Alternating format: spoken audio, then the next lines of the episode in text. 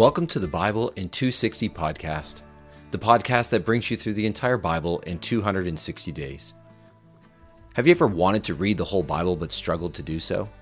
This podcast is meant to help you do it.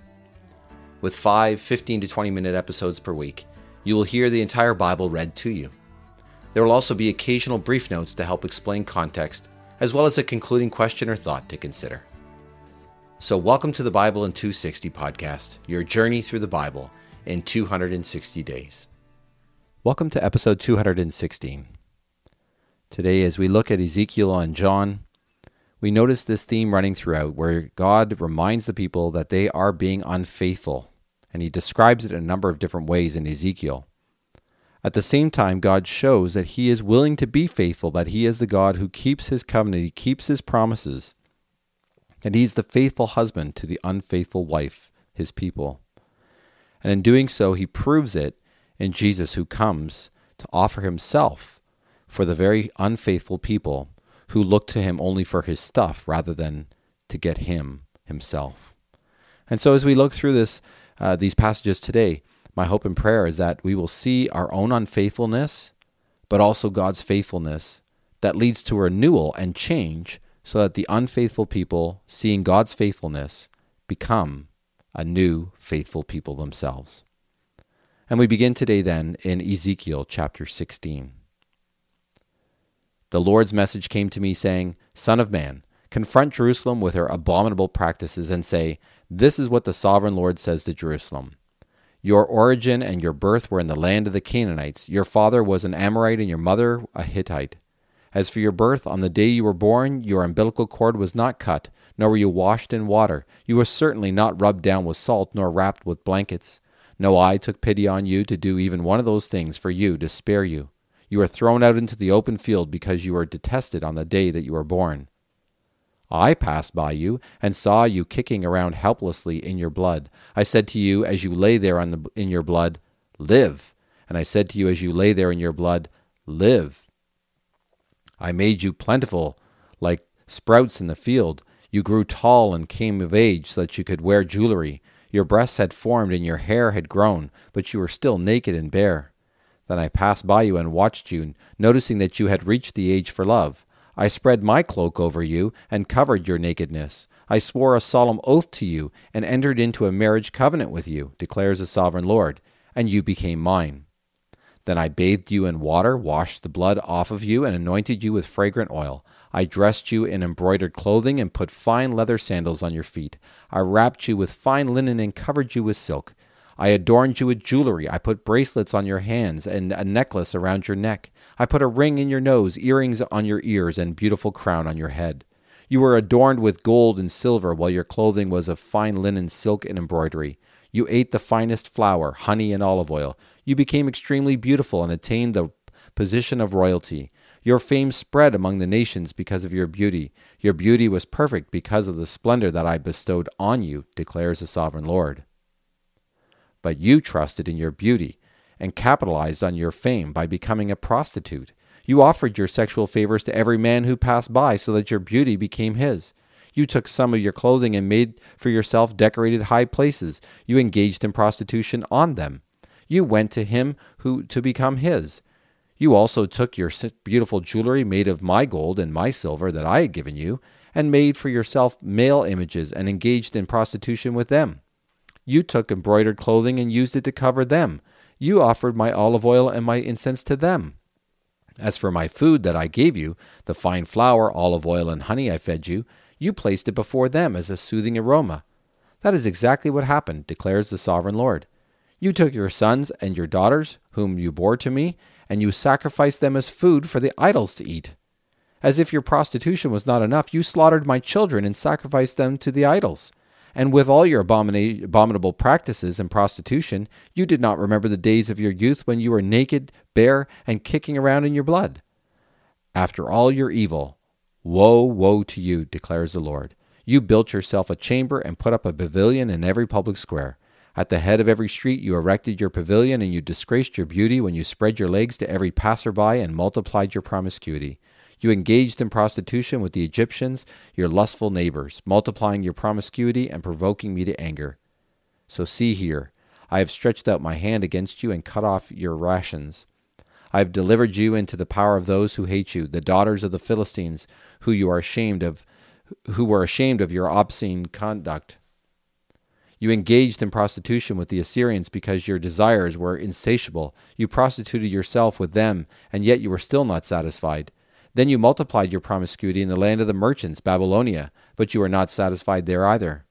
How sick is your heart, declares the Sovereign Lord, when you perform all these acts, these deeds of a bold prostitute, when you build your chamber at the head of every street and put up your pavilion in every public square. You are not like a prostitute, because you scoffed at payment.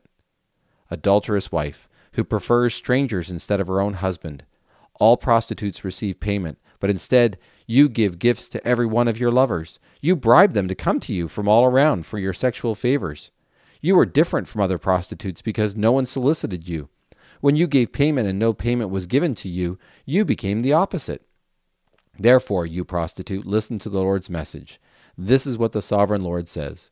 Because your lust was poured out on, and your nakedness was uncovered in your prostitution with your lovers, all because of all your detestable idols, and because of the blood of your idols and the blood of your children you have given to them. Therefore take note, I am about to gather all your lovers whom you enjoyed, both all those who you loved and all those you hated. I will gather them against you from all around, and I will expose your nakedness to them, and they will see all of your nakedness. I will punish you as an adulteress and murderer deserves.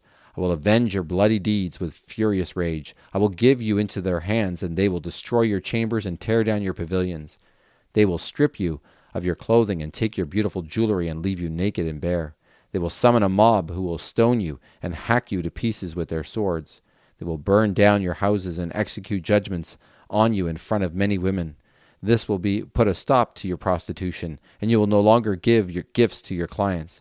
I will exhaust my rage on you, and then my fury will turn from you. I will calm down and no longer be angry. Because you did not remember the days of your youth, and have enraged me with all these deeds, I hereby repay you for what you have done, declares the Sovereign Lord. Have you not engaged in prostitution, on top of all your other abominable practices? Observe, everyone who quotes Proverbs will quote this proverb about you, like mother, like daughter.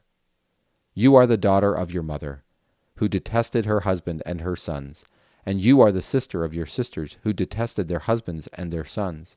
Your mother was a Hittite and your father an Amorite. Your older sister was Samaria, who lived north of you with her daughters, and your younger sister who lived south of you was Sodom with her daughters. Have you not copied their behavior and practiced their abominable deeds?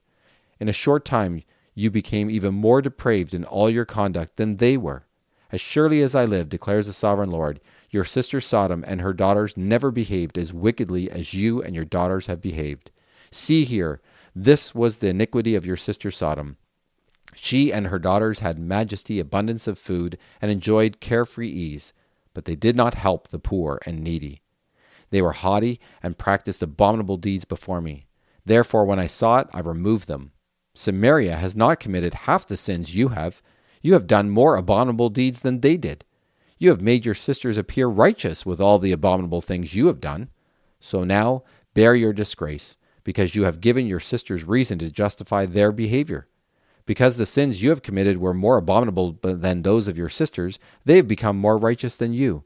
So now be ashamed and bear the disgrace of making your sisters appear righteous. I will restore their fortunes, the fortunes of Sodom and her daughters, and the fortunes of Samaria and her daughters, along with your fortunes among them, so that they may bear your disgrace and be ashamed of all that you have done in consoling them. As for your sisters, Sodom and her daughters will be restored to their former status. Samaria and her daughters will be restored to their former status, and you and your daughters will be restored to your former status. In your days of majesty, was not Sodom your sister, a byword in your mouth, besetting your evil before your evil was exposed? Now you have become an object of scorn to the daughters of Aram and all those around her, and to the daughters of the Philistines, those around you who despise you. You must bear your punishment for your obscene conduct and your abominable practices, declares the Lord.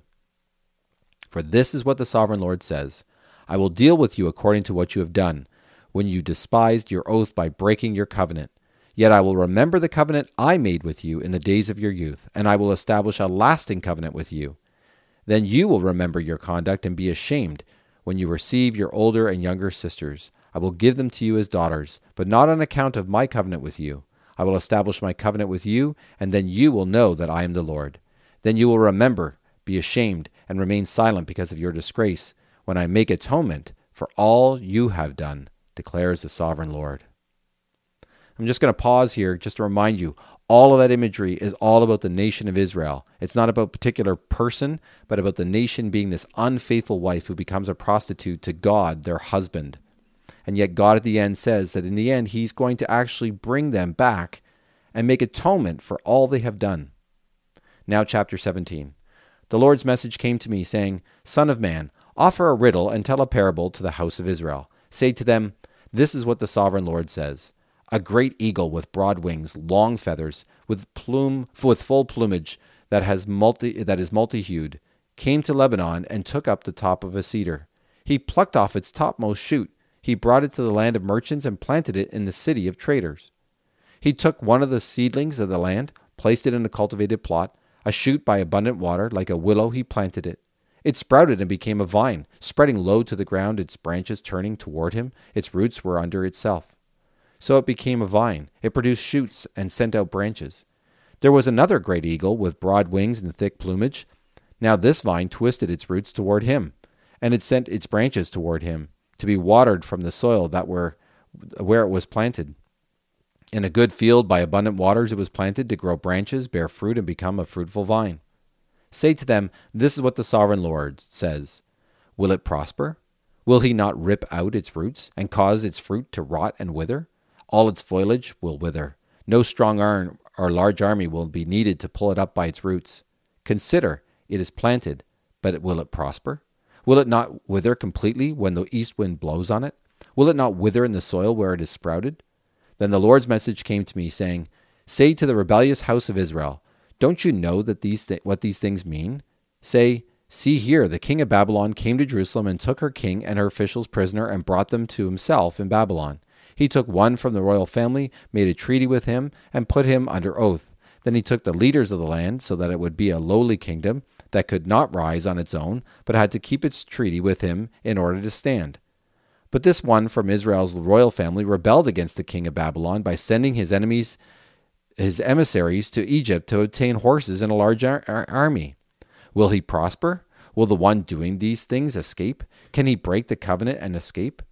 As surely as I live, declares the sovereign Lord, surely in the city of the king who crowned him, whose oath he despised and whose covenant he broke, in the middle of Babylon he will die. Pharaoh, with his great army and mighty horde, will not help him in battle, when siege ramps are erected and siege walls are built to kill many people. He despised the oath by breaking the covenant. Take note, he gave his promise and did all these things. He will not escape. Therefore, this is what the sovereign Lord says. As surely as I live, I will certainly repay him for despising my oath and breaking my covenant. I will throw my net over him, and he will be caught in my snare. I will bring him to Babylon and judge him because of the unfaithfulness he committed against me.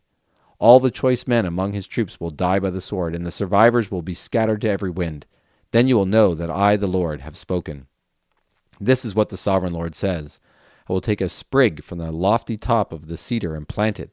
I will pluck from the top of one of its tender twigs. I will myself plant it on a high and lofty mountain. I will plant it on a high mountain of Israel, and it will raise branches and produce fruit and become a beautiful cedar. Every bird will live under it. Every winged creature will live in the shade of its branches. All the trees of the field will know that I am the Lord. I will make the high tree low. I will raise up the low tree. I will make the green tree wither, and I will make the dry tree sprout. I, the Lord, have spoken, and I will do it. The Lord's message came to me, saying, What do you mean by quoting this proverb concerning the land of Israel? The father eats sour grapes, and the children's teeth become numb?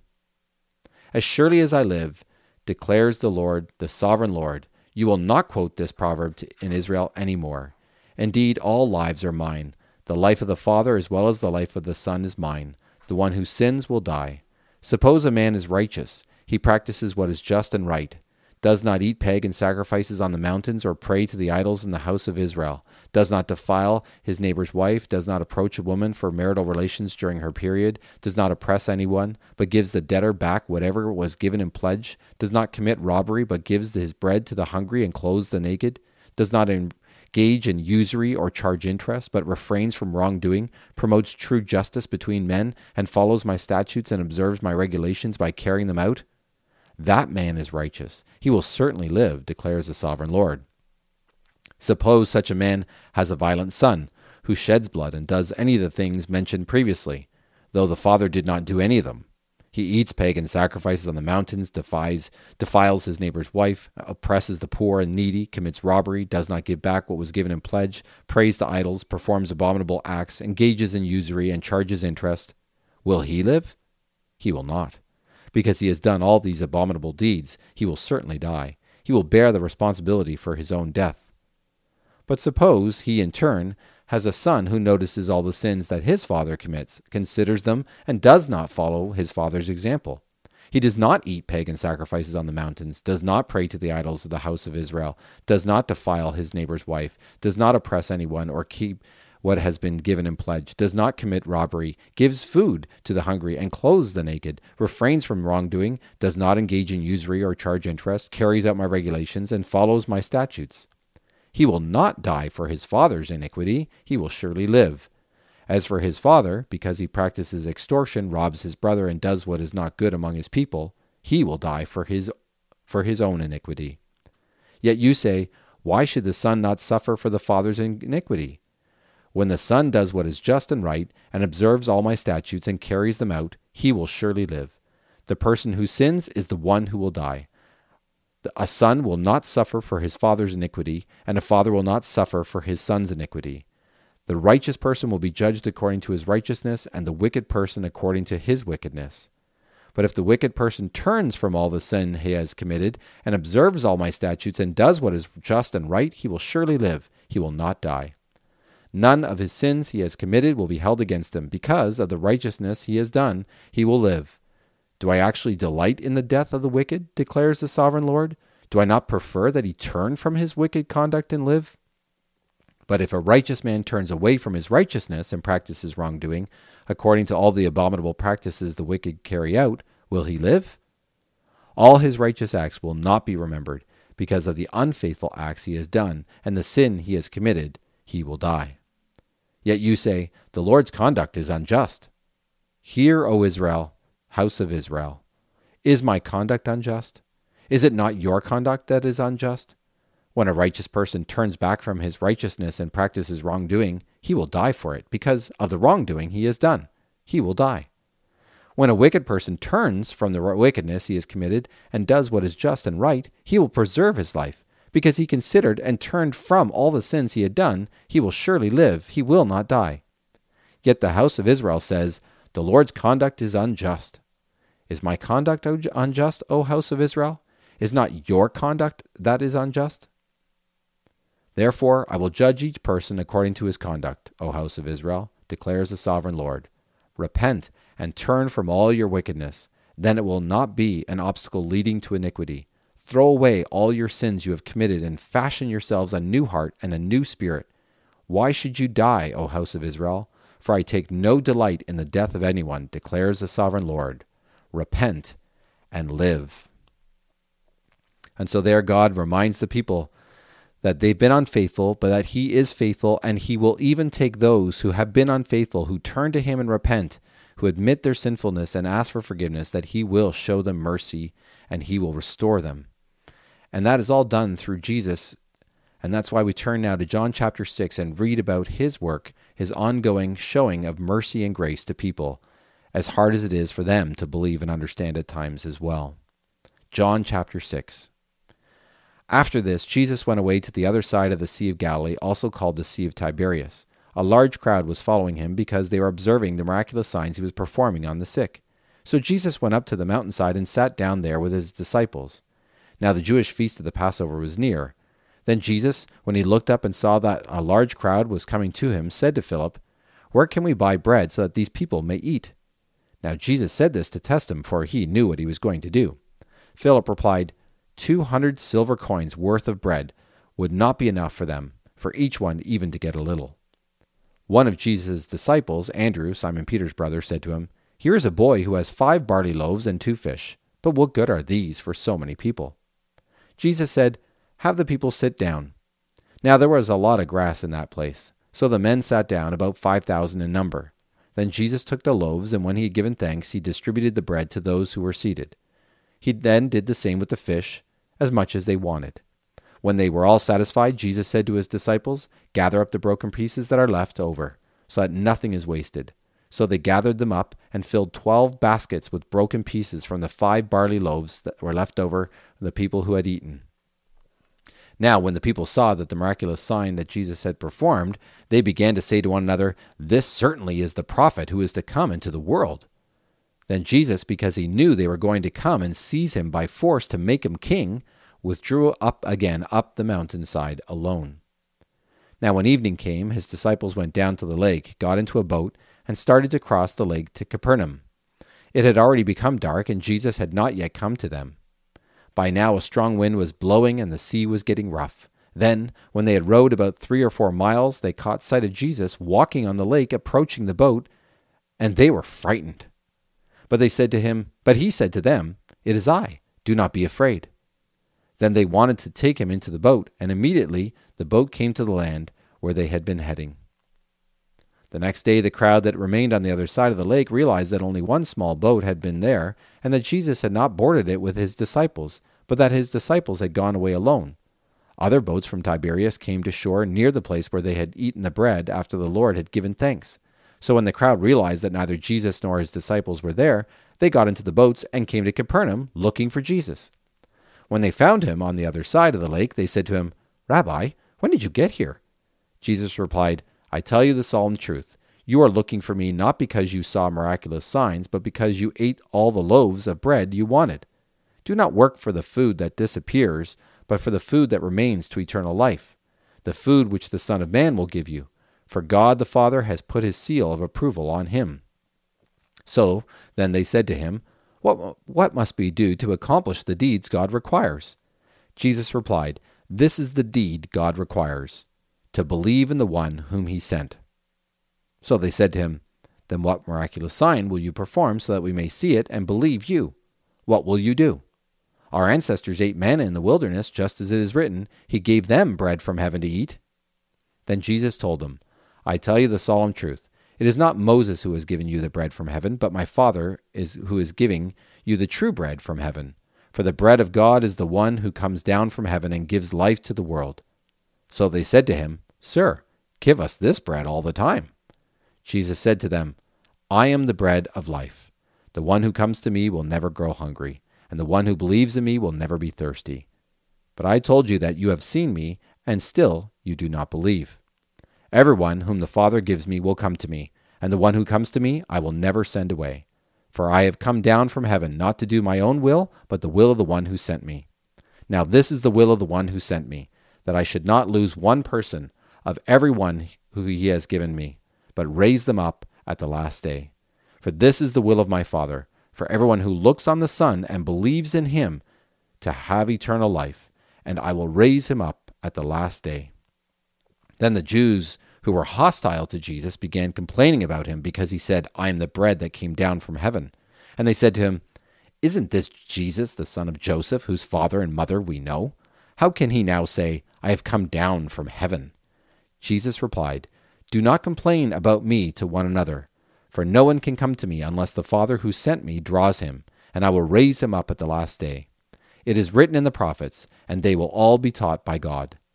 Everyone who hears and learns from the Father comes to me. Not that everyone has seen the Father except the one who is from God. He has seen the Father. I tell you the solemn truth. The one who believes has eternal life. I am the bread of life. Your ancestors ate the manna in the wilderness and they died. This is the bread that has come down from heaven, so that a person may eat of it and not die. I am the living bread that came down from heaven. If anyone eats from this bread, he will live forever. The bread that I will give for the life of the world is my flesh." Then the Jews who were hostile to Jesus began to argue with one another. "How can this man give us his flesh to eat?" Jesus said to them, "I tell you the solemn truth. Unless you eat the flesh of the Son of Man and drink his blood, you have no life in yourselves. The one who eats my flesh and drinks my blood has eternal life, and I will raise him up on the last day. For my flesh is true food, and my blood is true drink.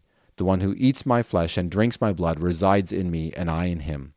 Just as the living Father sent me, and I live because of the Father, so the one who consumes me will live because of me. This is the bread that came down from heaven. It is not like the bread your ancestors ate, but then later died. The one who eats this bread will live forever."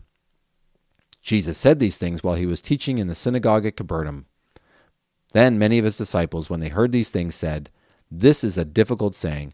Who can understand it?" When Jesus was aware that his disciples were complaining about this, he said to them, "Does this cause you to be offended? Then what if you see the Son of Man ascending where he was before? The Spirit is the one who gives life. Human nature is of no help. The words that I have spoken to you are spirit and are life. But there are some of you who do not believe." For Jesus had already known from the beginning who they were who did not believe, and who it was who would betray him. So Jesus added, "Because of this, I told you that no one can come to me unless the Father has allowed him to come." After this, many of the disciples quit following him and did not accompany him any longer. So Jesus said to the 12, "You don't want to go away, do you?" Simon Peter answered him, "Lord, to whom should we go? You have the words of life. We have come to believe and to know that you are the Holy One of God." Jesus replied, "Didn't I choose you, the 12, and yet one of you is a devil?" Now he said this about Judas, son of Iscariot, for Judas, one of the 12, was going to betray him. And so Jesus makes it clear that the only way for unfaithful people to be brought back to a faithful God is by turning to Jesus and, in one sense, trusting in him, eating him as the bread of life, so that the unfaithful can now be brought to the faithful God forever. Thanks for listening to the Bible in 260 podcast. May what you have heard speak to your heart and mind today. The scriptures quoted are from the NET Bible, http://netbible.com, copyright 1996, 2019, used with permission from Biblical Studies Press, LLC, all rights reserved. Our theme song for the podcast is "The Call" by Emily Ruth. You can find The Call and other music by Emily Ruth on Apple Music or Spotify or wherever you find your music. You were always there. You were always there. Whispering the truth.